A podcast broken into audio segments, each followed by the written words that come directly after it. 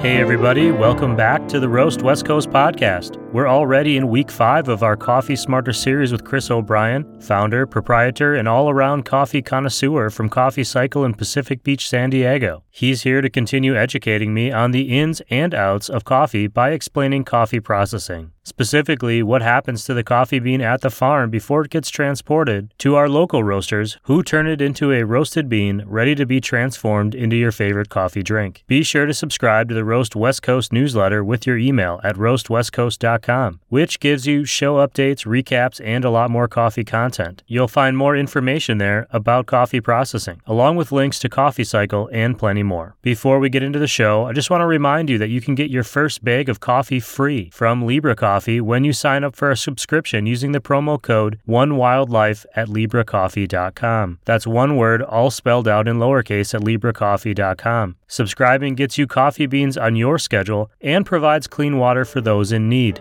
You can find details in the show notes. And now it's time to get coffee smarter and for another cup of coffee.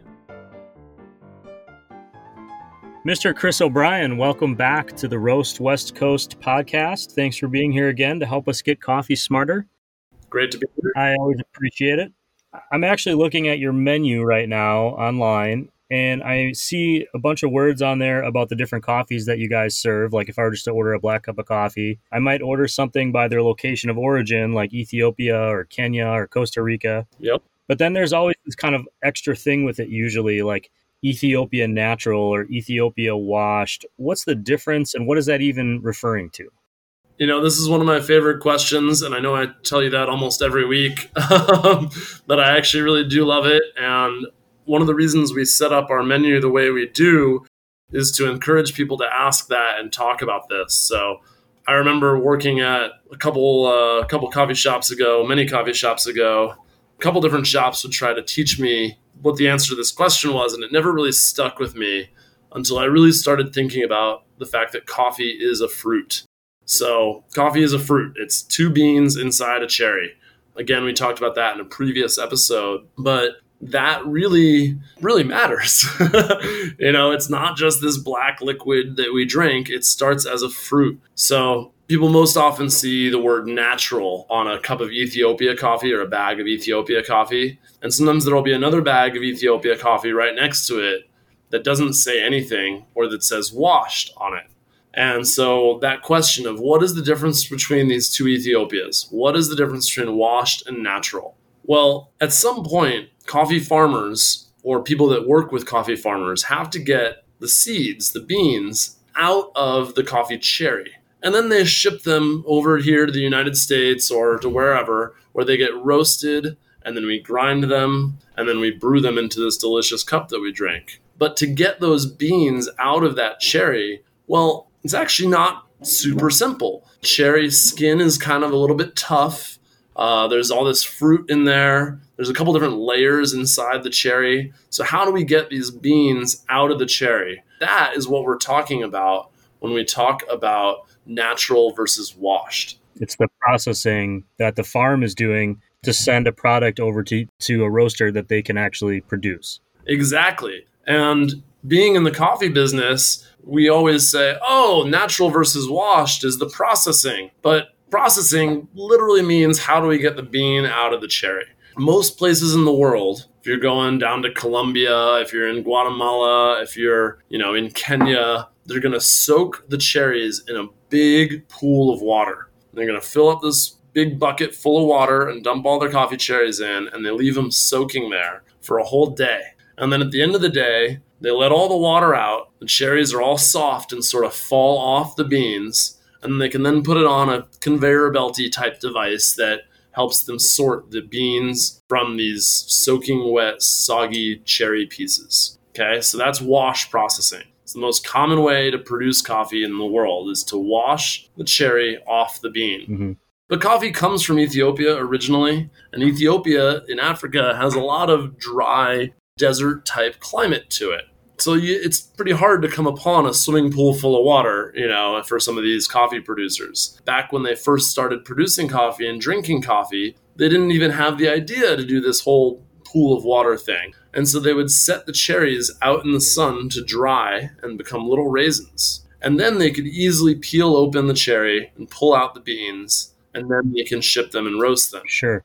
So nowadays, that's actually a little bit more labor intensive. It, it, takes some more time. There's some things that can go wrong. You know, the, the cherries can rot badly. But the two most common processing methods we see, and again, by processing, we're talking about how to remove the bean from the coffee cherry. The two most common processing methods we see are washed, where we wash the cherry off the bean and then dry the beans, or natural, where we dry the beans and the cherry together, creating these little raisins, and then we peel them open and pull the beans out. This might be a dumb question, but can we just like pick a cher- uh, a coffee cherry off a tree and eat it? Absolutely. And most of the coffee pickers that work the fields, um, that work in between these big giant coffee bushes, when they need a snack, when they're feeling a little little snackish, they'll pull a cherry right off the branch and eat it and spit those seeds out. And I've eaten a fair number of coffee cherries, and they're actually pretty tasty. They taste sort of like lychee or cherry, of course, or maybe like grape. They're somewhere in between there. They're they're a, sort of a lighter fruit, a little bit tart, a little bit sweet. Uh, they taste better than you'd expect. They're not bitter. Maybe that's like we should go into business. We can take we can take coffee beans, dip them in chocolate, then shove them back into these shupped cherries, and then dip them in chocolate again. That just sounds delicious to me. I think maybe we should save those type of business ideas for times when we're not on a podcast together. That's right. I forgot about that. I kind of do forget about it sometimes when we're talking. So one more thing on coffee processing is that there is sort of a middle ground. Because there are so many layers to this coffee cherry, you have the skin, you have the fruit, and then you have this one last layer around the beans called the mucilage, is like the stickier layer that's kind of whitish. There's also semi washed processing out there where they remove the skin and some of the fruit with a machine and then they dry it in part of the cherry, but not all of it. And that sort of gets sort of this middle ground effect. And different parts of the world do it a little differently. So it's very common in Brazil. They call it pulped natural down there. In Sumatra, uh, an island in Indonesia, they do it a little bit differently than that. And they call that one wet hulled. And then in Central America, it's really popular to use a specific machine to do it. And that machine can sometimes be calibrated to remove different amounts of the cherry. So they call that honey processing. Hmm. And sometimes they do more or less honey left on the cherry.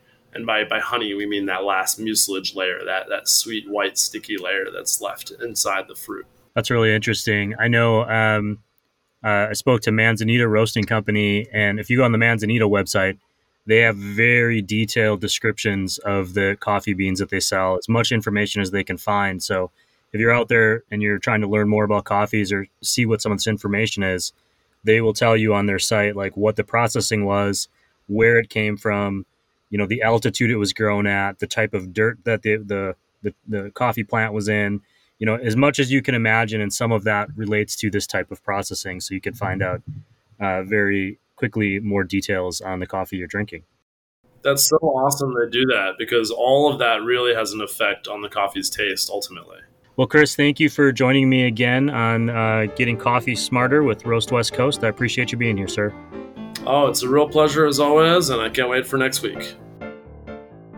Thanks for listening to the Roast West Coast podcast and getting coffee smarter with me today. Chris will come back next week for a special two topic episode in which we explore the differences between light, medium, and dark roasts. We're also going to cover coffee freshness. Should you store your beans in the freezer? Should you keep them in a special light blocking container? I don't know, but we're going to find out. If you're craving some coffee right now, go to coffee cycle.com to learn more about Chris's shop and to order some coffee, or follow at coffee cycle on Instagram. It's been great having you join me for the past few months, and I'm glad you're going to stick it out to meet the coffee roasters in North County, San Diego. Next week, we're talking to Brianna Briggs, the director of coffee and the head roaster at Leap Coffee in Carlsbad, California. We chat about the representation of women in coffee and how she ended up in the coffee business to begin with. Look for that show wherever you're listening to great podcasts, including Apple, Spotify, TuneIn Radio, YouTube, and basically everywhere you can listen to a great podcast. All you got to do is search for Roast West Coast. We're halfway through season one, and interviews with great local founders and roasters like Steve Rail from Zumbar Coffee and Tea, Matt Della Rosa from Ironsmith Coffee, and Siri Simran Khalsa from Lofty Coffee are already out. Go back and listen to them. You're listening to this show, so I know you can find them, and I know you already are excited about coffee. Thank you for listening to this show, and if you can, please take a moment to write a review. It really helps us get found by new listeners.